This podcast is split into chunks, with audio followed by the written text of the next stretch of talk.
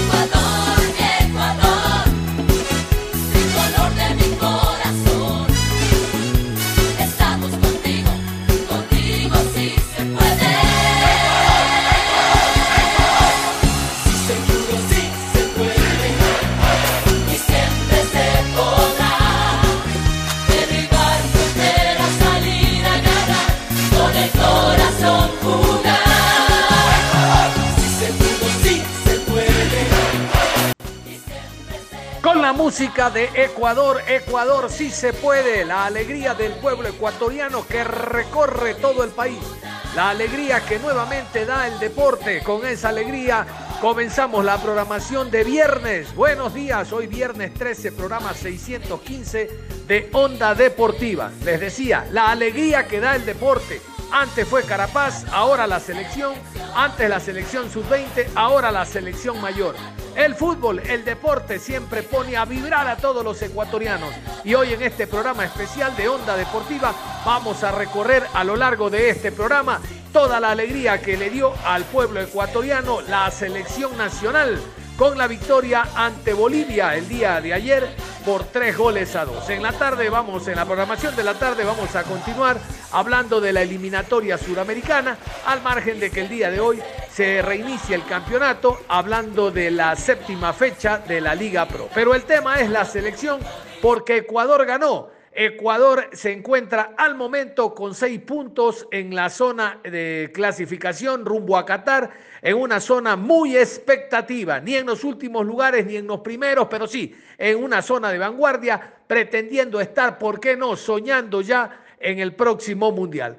Vamos a hablarles del partido, un Ecuador que se presentó, que alineó de la siguiente manera. Domínguez, Preciado, Arriaga, Arboleda, Caicedo, Mena, Caicedo, Grueso, Estupiñán, Estrada y Sornosa. Y aquí está la alineación de la selección verde, de la selección boliviana. Los dirigidos por el venezolano César Farías alinearon de esta manera. Carlos Lampe, Marcelo Martins, Víctor Ábrego, Gabriel Valverde, Enrique Flores, Leonel Justiniano, Juan Carlos Arce, Adrián Jusino, Oscar Rivera, Roberto Carlos Fernández, Erwin Saavedra. Ecuador mostró un fútbol eficaz desde los primeros minutos, ejerciendo dominio territorial con el esférico, inclinando la cancha a ratos, pero no tuvo la fortuna de concretar las opciones de gol. Y para sorpresa de todos, al minuto 37, Juan Carlos Arce, con una jugada de corte individual, engancha hacia adentro, deja pasar a dos ecuatorianos y remata para derrotar a Dida Domínguez. Reitero, sorpresa general porque Ecuador era el equipo que marcaba los tiempos en el compromiso. Vamos a la revisión del gol. Hemos hecho contacto nosotros con Radio Monumental de La Paz, allá en Bolivia, y con ellos vamos a eh, revivir el gol primero de la selección boliviana. Así puso Arce a ganar a los bolivianos. La pelota es de la selección boliviana. Leonel Justiniano prepara, apunta, no logró disparar. Va abriéndose camino Justiniano, que creo que es el que mejor maneja la pelota en el medio sector. Saavedra también por el medio está haciendo algo más. Flores con el balón sobre la izquierda, para atrás con Roberto Fernández. Fernández para Flores. Se metió al área, pase retrasado. Está Arce. Arce gametea, le pega al arco. ¡Gol! ¡Gol!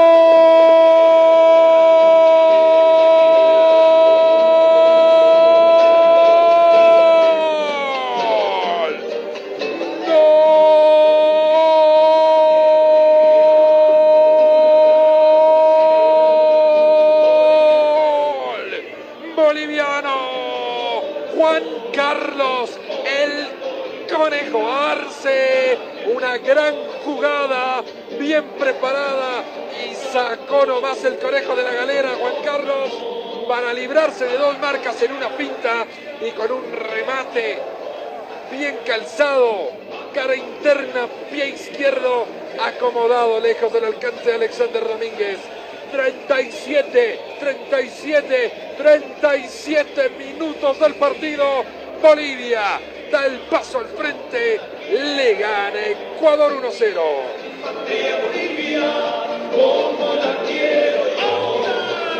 Gol, gol, gol, gol, gol, gol, es el.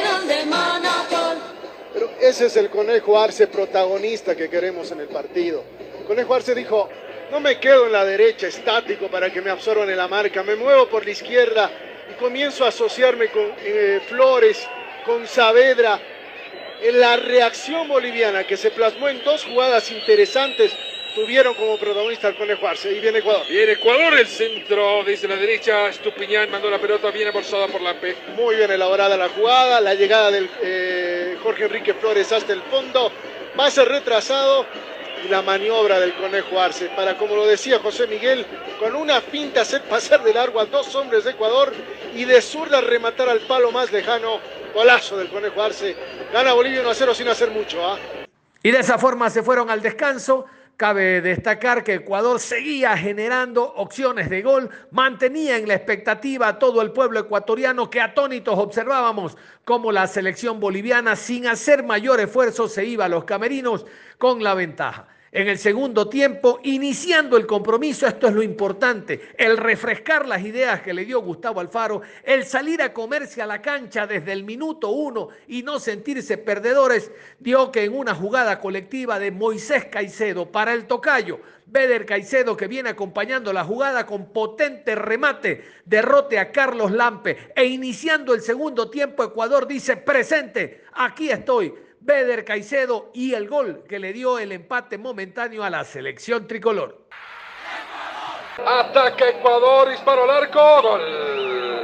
Caicedo. Gol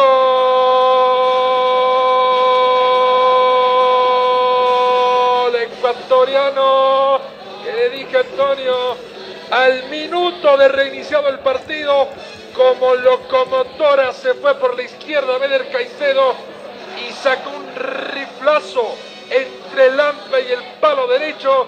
Imposible atajar, no había nadie, ni Valverde, ni Jusino, ni Rivera para tapar esa llegada de un potente Caicedo que sin más iguala el partido. Con el dedo gordo del pie pisó el acelerador Ecuador y ya está todo igual. 46 de juego, 1 de la segunda parte, Bolivia 1, Ecuador 1.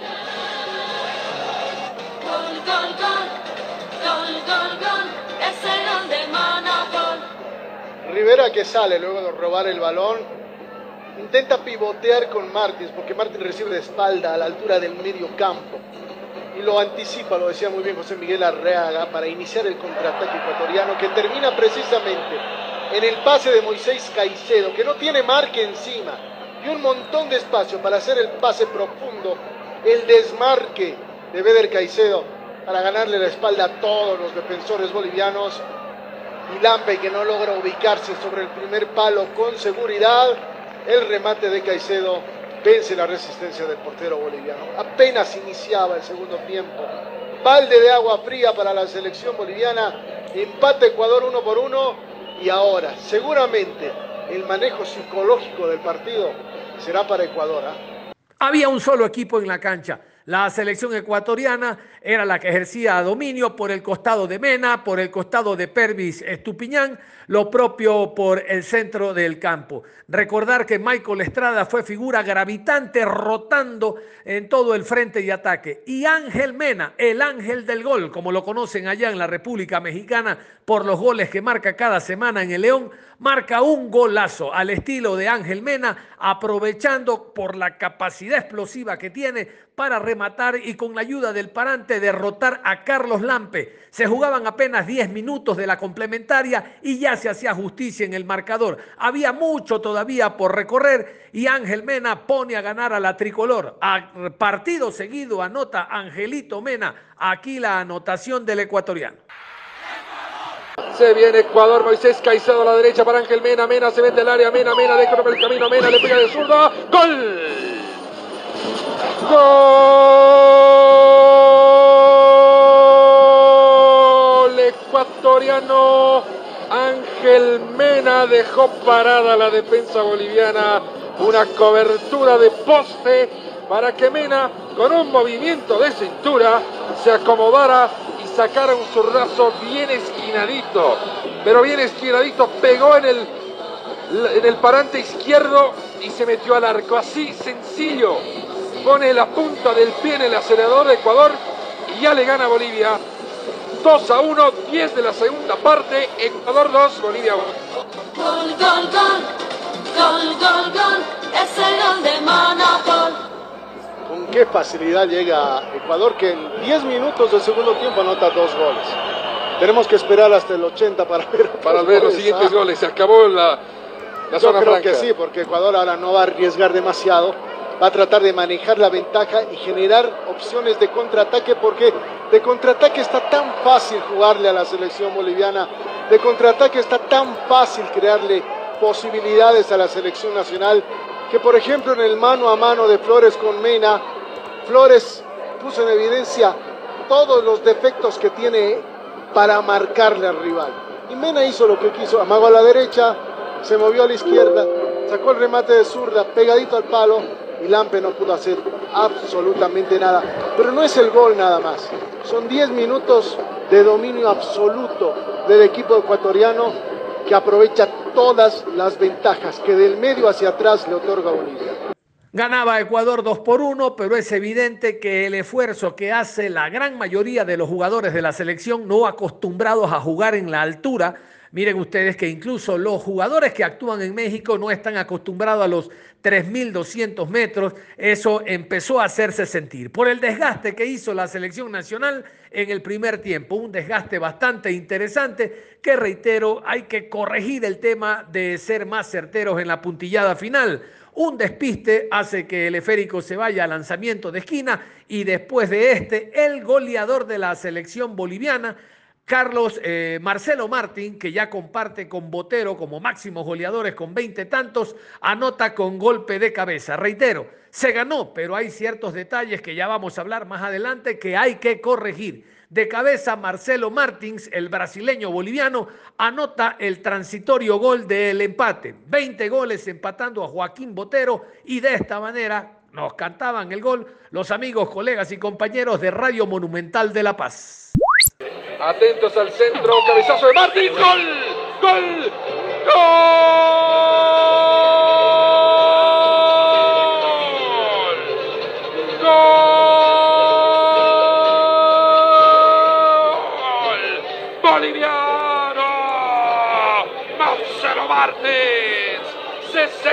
minutos de juego y ahora mira a los ojos a Joaquín Botero, Marcelo Martins Moreno, Bolivia 2, Ecuador 2.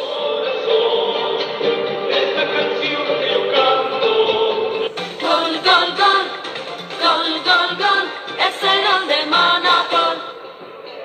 Tenía Arboleda la marca sobre Martins, tampoco llega a la cobertura en el juego aéreo.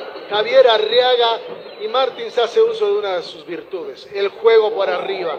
El cabezazo solitario, baja el balón al palo izquierdo de Alexander Domínguez. Nada puede hacer el lungo portero ecuatoriano y es el 2 a 2 de Bolivia que tiene que ir a buscar la victoria. No les queda más. El tercer gol y exponerse en defensa también. No queda más.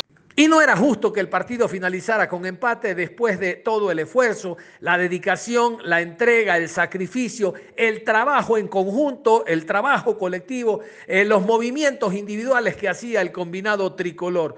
Una jugada que el árbitro central, el brasileño Wilson Sampaio, no la vio en una mano dentro del área enorme, advertida y eh, corregida por parte del juez de línea, hizo de que el VAR, el VAR, el video de asistencia arbitral, lo llamara a Wilson Sampaio y le indicara, después de revisar una y otra vez que había una mano flagrante, una mano clarísima dentro del área, ya no estaba Ángel Mena, recién había salido, pero Carlos Grueso se puso la camiseta de héroe, Carlos Grueso fue y alcanzó la responsabilidad que ya la había conversado en la previa al compromiso, había indicado, si hay un penal, yo lo pateo. Esa es la confianza que se tiene el futbolista y Carlos Grueso anota por la vía del penal y le da la alegría a todo un país pone a ganar al conjunto ecuatoriano y le da justicia a un marcador de 3 por 2 después de todo el despliegue que había hecho Ecuador a lo largo de los 90 minutos. Aquí está el gol de Carlos Grueso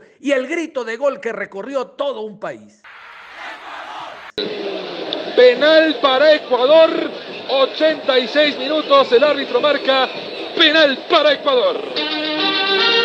Tiro penal. Acciona el brazo, sí.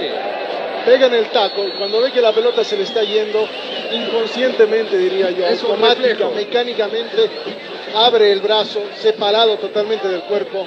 Eso interpreta el árbitro y es penal. Madre de Dios, 87 minutos.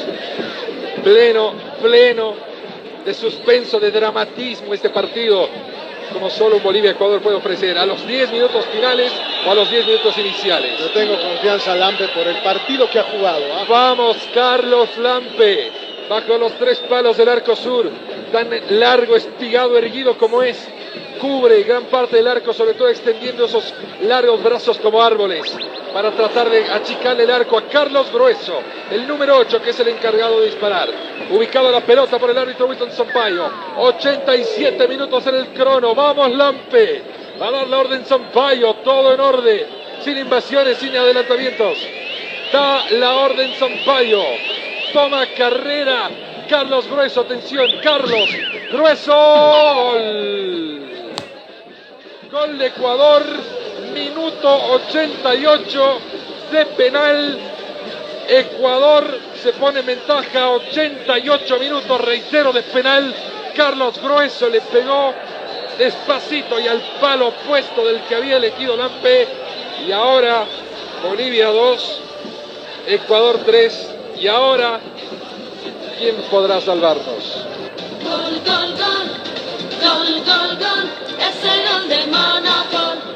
El partido se había eh, equilibrado en el trámite, el desarrollo no favorecía a Bolivia pese a haber llegado un poquito más. Y Ecuador que tenía lo suyo, sobre todo en el trabajo del medio campo hacia arriba. Ambicioso Alfaro porque ingresa Johan Julio, porque ingresa Gonzalo Plata, dos delanteros. Oxigena el medio campo con Franco que no tuvo tiempo de hacer nada hasta ahora en el partido, el hombre del Atlético Mineiro.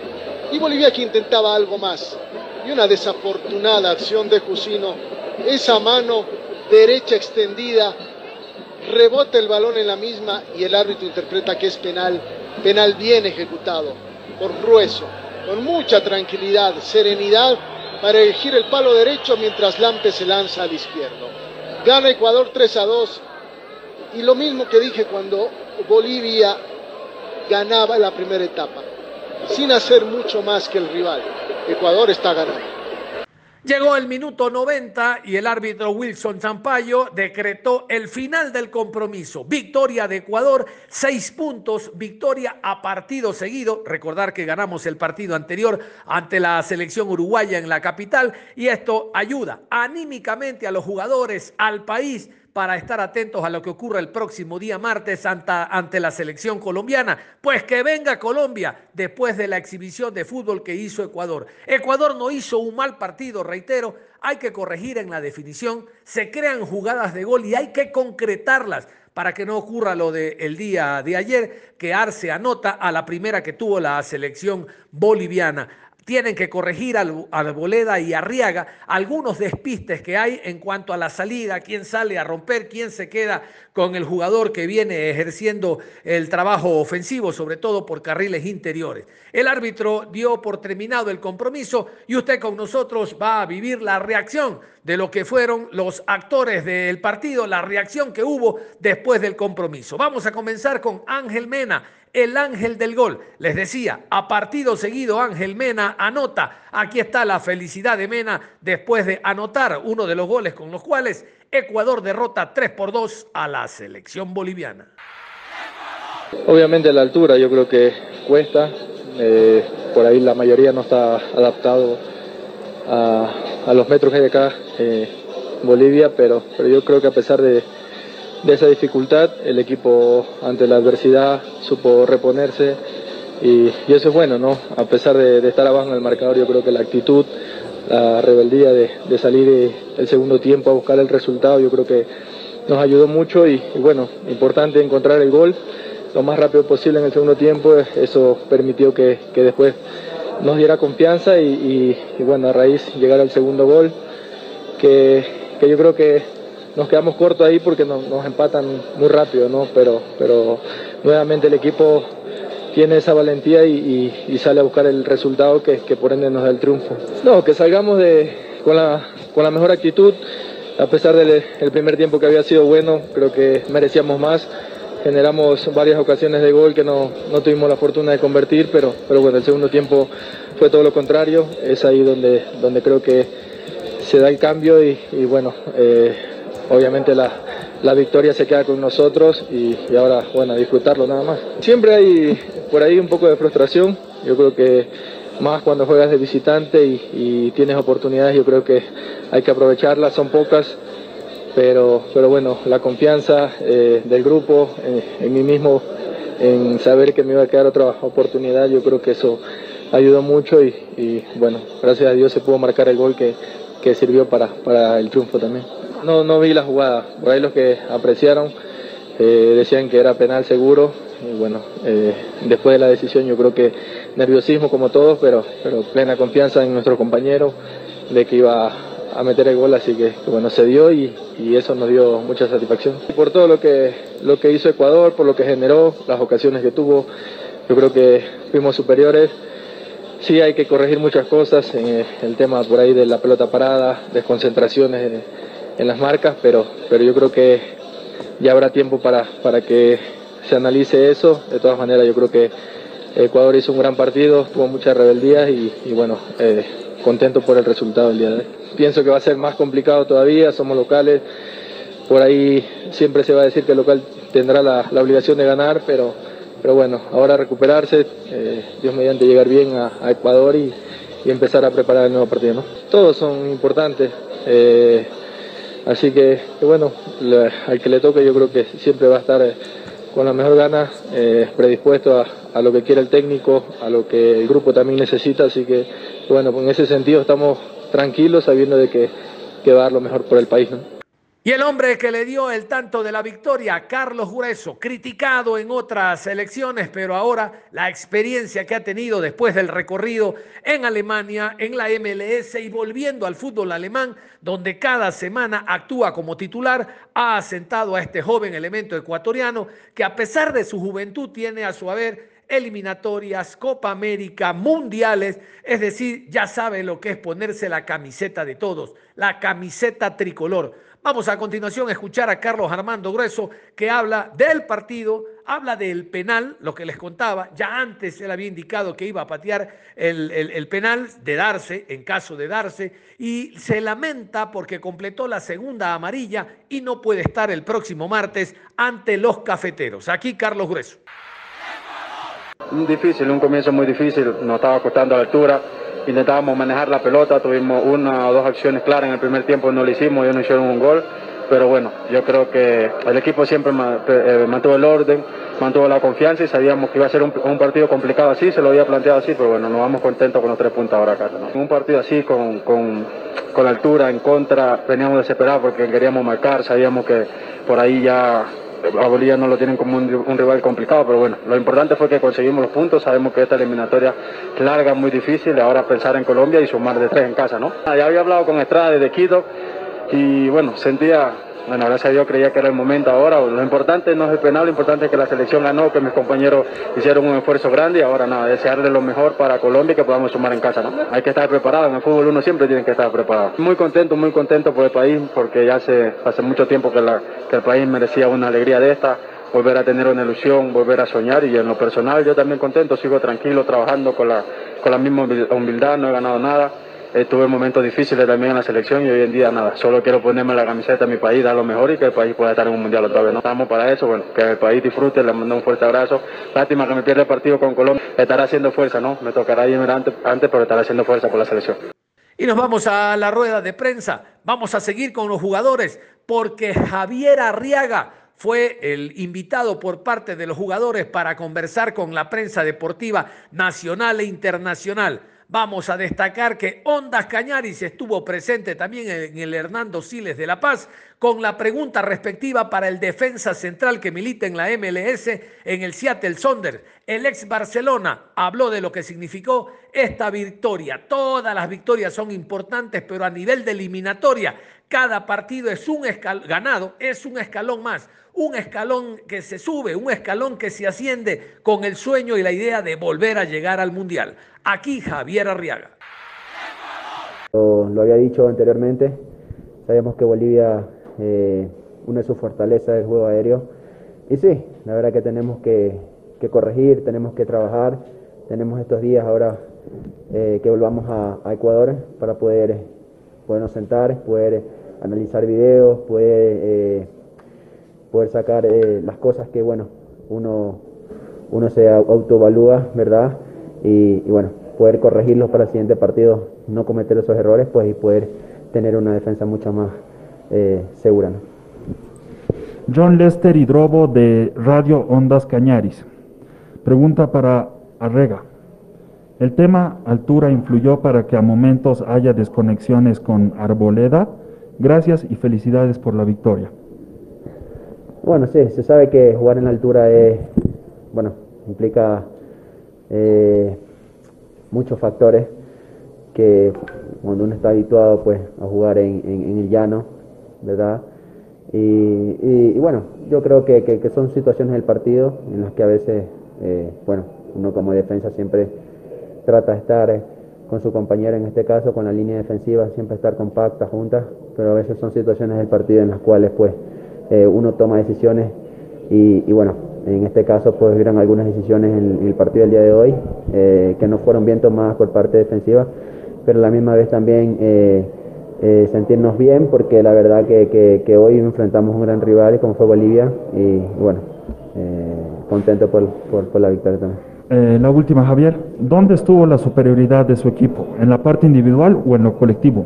No, creo que en lo colectivo. el primer tiempo lo tomo como que fue eh, la verdad muy trabado, eh, no, nos no nos habíamos eh, totalmente, se puede decir la palabra, sacado esa mochila, ¿verdad? en el segundo tiempo yo creo que, que, que la, la, convicción, que la unión, el grupo fue totalmente distinta. Y en el segundo tiempo pudimos hacer mucho mejor nuestro juego, pudimos soltarnos mucho más a poder jugar. Y bueno, se pudo crear muchas más ocasiones de juego que felicito al grupo, la verdad que el grupo está muy unido, sabemos que pues tenemos que seguir por esta senda porque eh, es la manera de seguir para poder alcanzar el objetivo. ¿no? El director técnico Gustavo Alfaro fue eh, la persona indicada para conversar respecto a lo que significó la preparación de este compromiso, a lo que significa ganar este partido y a lo que hay que corregir ya inmediatamente pensando en la selección colombiana a pesar de que se ganó, siempre hay que corregir, siempre hay errores. Y si no hay errores, pues las virtudes hay que trabajarlas para que se refuercen y salgan a pedir de boca. Aquí está Gustavo Alfaro, el director técnico argentino de la Tricolor, que es el hombre que nos tiene soñando a todos en la posibilidad de llegar al próximo Mundial de Qatar. Eh, buenas tardes, perdón. Eh, sí, yo creo, a ver, lo importante es que el equipo tenía que ganar, porque había demostrado una superioridad a lo largo de, todo el partido y más allá de que el fútbol tiene las eventualidades que, siempre tiene, ¿no? Habíamos tenido las chances muy claras para ponernos arriba, estábamos ejerciendo un dominio en el juego y, Bolivia en una réplica eh, se pone arriba en el marcador y ahí es donde terminamos un poquito confundidos hacia el final del primer tiempo. Por eso había que serenarnos, eh, tener las ideas claras, saber cuáles eran los caminos, pero tener la, la, serenidad y la constancia de saber que teníamos el fútbol y la jerarquía como para intentar darlo vuelta. Y por suerte rápidamente pudimos darlo vuelta, que también es una demostración que este equipo se está dando, porque también había que dar vuelta un partido que empezó perdiendo y lo pasaba a ganar. Viene el empate de nuevo y y el equipo siguió buscando la victoria de manera permanente, tuvo las chances hasta que lo consiguió a través de un penal y creo que terminó ganando con justicia. Yo digo que a veces los rendimientos eh, puede ser que, te lleven a, marcar una mayor diferencia o no, pero para mí lo importante es que el equipo jugó un muy buen partido y que ganó, que era fundamentalmente lo que nosotros vinimos a buscar aquí. Profesor, Se logró la victoria en los últimos, en los minutos finales, pero ¿qué mejorar en todas las líneas previo al partido con Colombia? Y siempre hay cosas para mejorar, más que nada cuando no tenemos la habitualidad de, de, tener como si uno fuese un equipo que uno puede trabajar todos los días.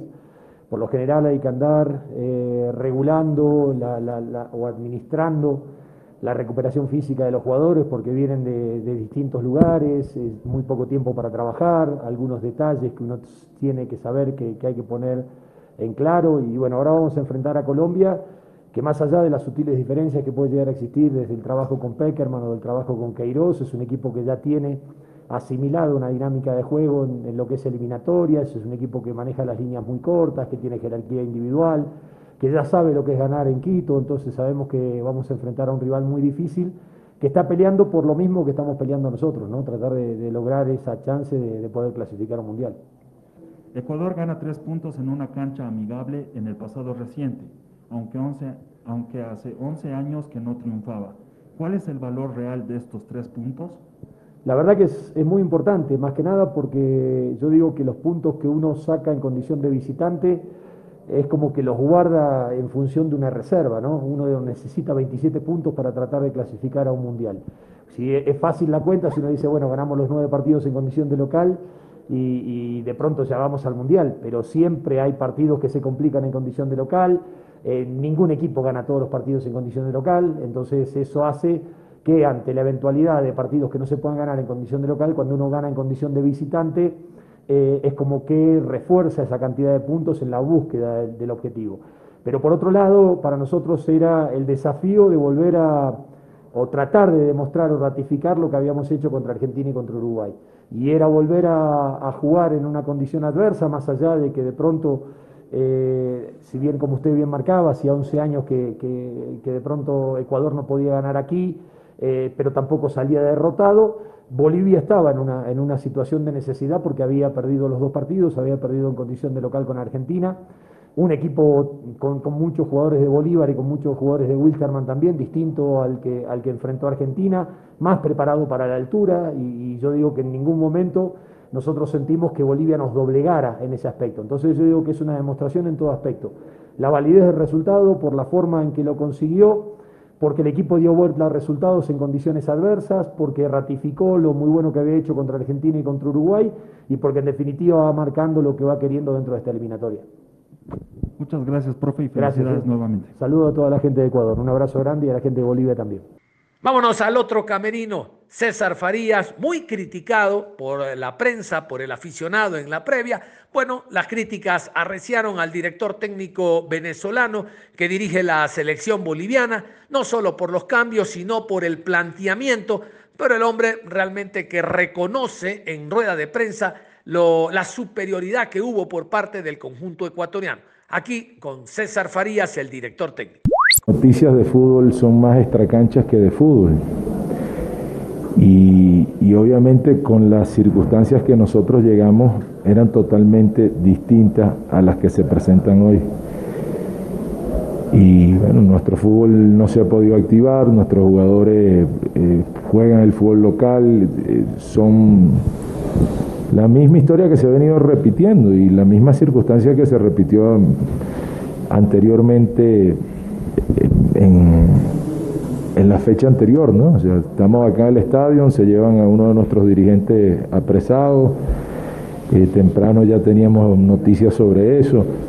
Y bueno, no, no está todo centrado en, en, una Bolivia que pueda estar unida, en una Bolivia que pueda estar junta. Los muchachos hacen su mejor esfuerzo, los muchachos tratan de poner la mejor disposición. Hoy hicieron un partido íntegro, prácticamente peleado no nos sonrió la, fuerte, la suerte y la energía tampoco es la más la mejor, ¿no? La, más próspera, porque tampoco sabemos qué va a pasar la, eh, eh, al terminar esta doble fecha.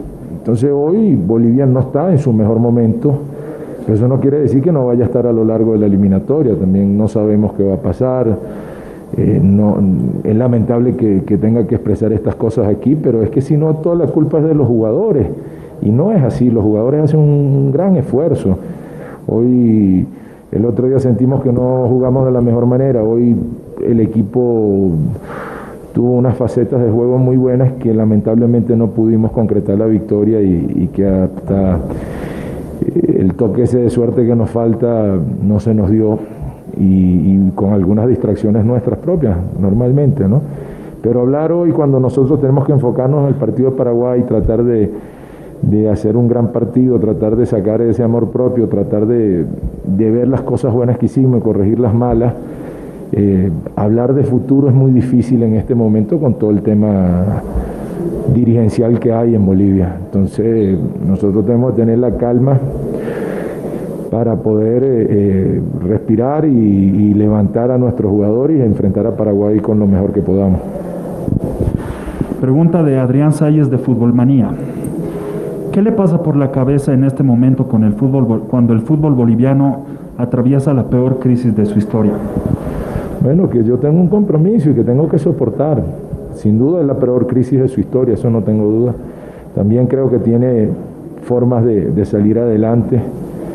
Creo en el fútbol boliviano, pero también creo que tiene unas características eh, que no es un tema ni siquiera económico, porque veo que por donde llegue, en el momento que se puedan concretar las cosas va a fluir. Y bueno, estos, estos malos momentos me tocaron a mí y tengo que tener la, paciencia necesaria, el aguante y tratar de, conducir a los jugadores lo mejor posible. La última, profe. Las derrotas dejan enseñanzas para mejorar. Pese a esta caída, ¿qué rescata de su equipo? No, que, nosotros tenemos que sacar orgullo y amor propio ante toda esta dificultad, toda esta adversidad. Es difícil. Eh, eh, eh, yo acabo de cruzar aquí, veo al presidente de la, de la Federación Ecuatoriana, está con su equipo. Nosotros ni siquiera podemos tener un presidente que, que, nos, que nos represente, que nos ayude. El comité ejecutivo ha hecho un gran esfuerzo, el comité ejecutivo ha puesto la cara, ha luchado. Eso yo no me voy a cansar de reconocérselo. Y hoy de verdad vengo acá todavía consternado, ¿no? Consternado que me dicen que Marco se lo llevan esposado del estadio.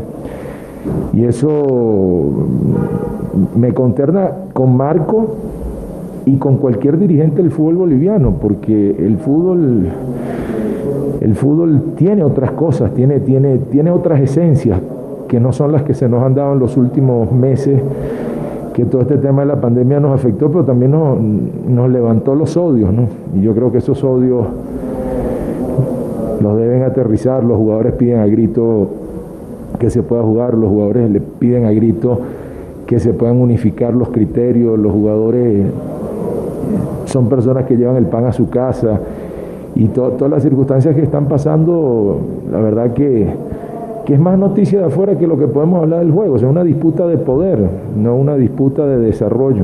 Ojalá que en algún momento, porque creo también que, que la sensatez va a llegar en algún momento, podamos pasar esto. Pero, pero repito, eh, ¿Por qué no se llevaron a Marco durante estos seis meses preso? Se lo llevan hoy el partido, el día del partido anterior también. Eso atenta contra todo el funcionamiento del fútbol boliviano y todo el que está dentro. No es un tema de, que yo estoy diciendo poniéndome al lado de Marcos, no, no. El comité ejecutivo es quien nos está representando eh, eh, en las posibilidades que ellos tienen. Tienen temores también, no pueden asistir, no pueden venir a empujar a su selección es difícil, es difícil. Y hoy, bueno, uno se va con el trago amargo, pero sabe que, el equipo peleó con todo lo que tuvo y que, bueno, sí, hay jugadas que se, que se van en una situación de que no tenemos el ritmo futbolístico deseado, eh, el toque de suerte tampoco te acompaña con toda esta energía alrededor negativa, pero que eso tiene que cambiar y va a cambiar en algún momento. Nosotros seguimos teniendo fe.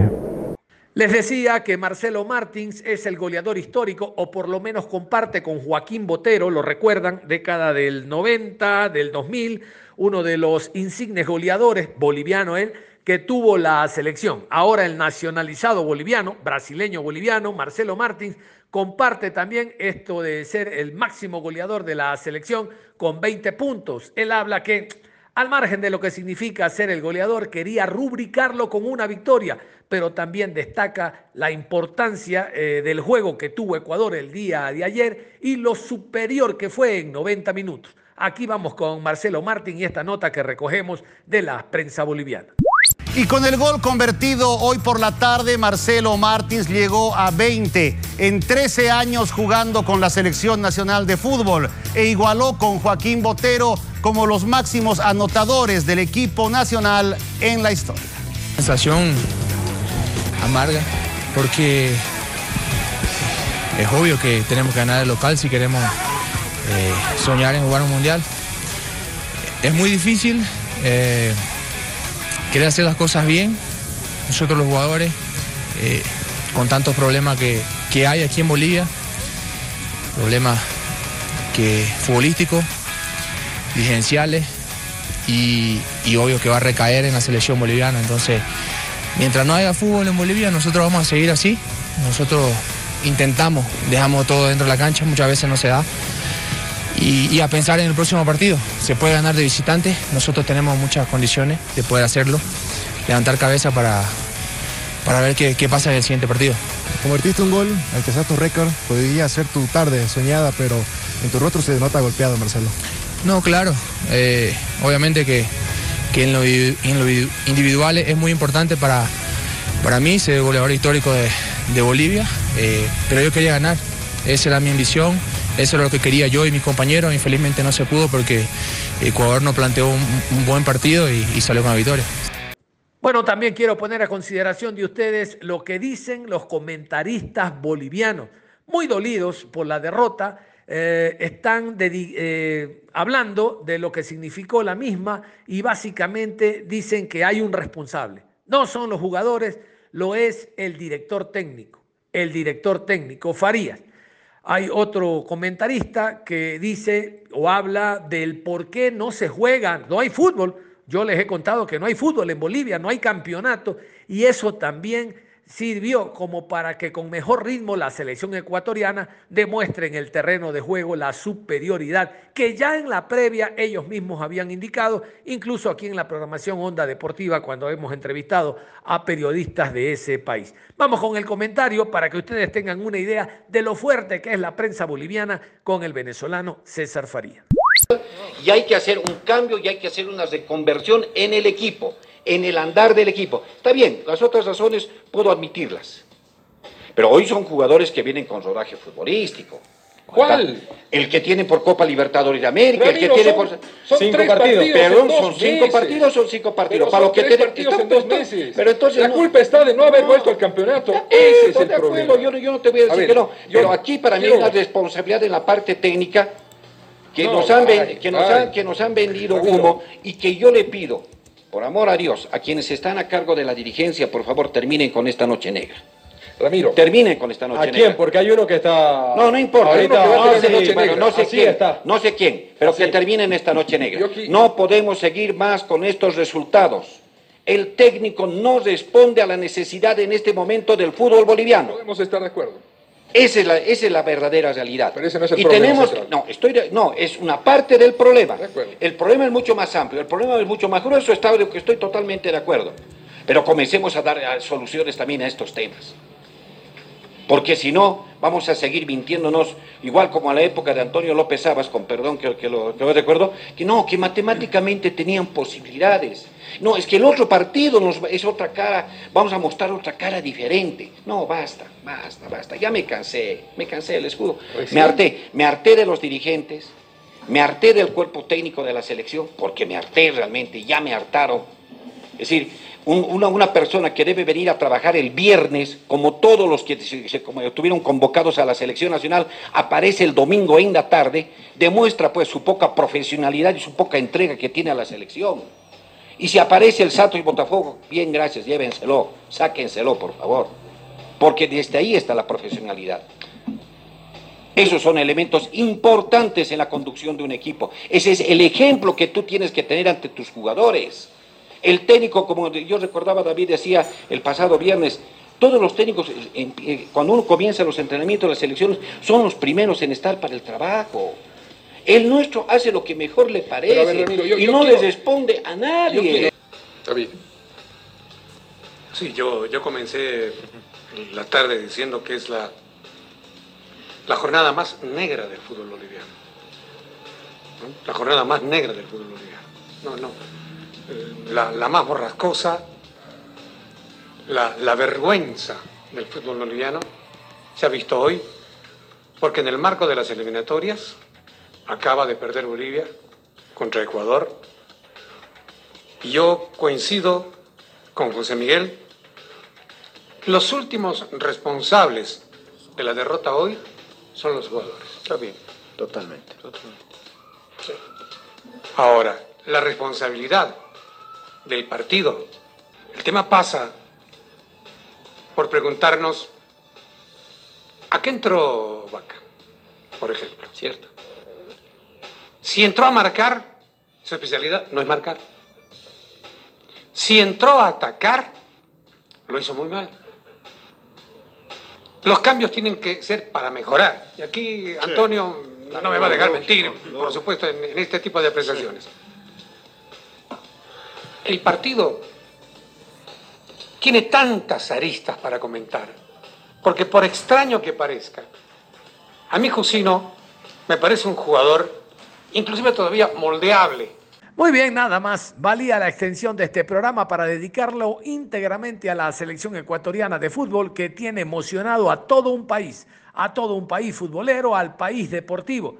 Repito, como inicié, siempre el deporte le da la alegría al pueblo ecuatoriano que otras actividades no se la dan. Esta mañana está regresando la selección a nuestro país, llegará a la ciudad de Quito, quedará concentrada para lo que será el encuentro ante la selección colombiana. Pero esa será otra historia que usted la va a seguir escuchando a través de Onda Cañaris y esta programación Onda Deportiva. Por lo pronto, el partido ante la selección de Bolivia se ganó y se demostró que sí se puede, sí se puede, sí se pueden lograr los puntos con dedicación, entrega, esfuerzo y sacrificio. Nada más, un abrazo. Continúen en sintonía de Ondas Cañaris.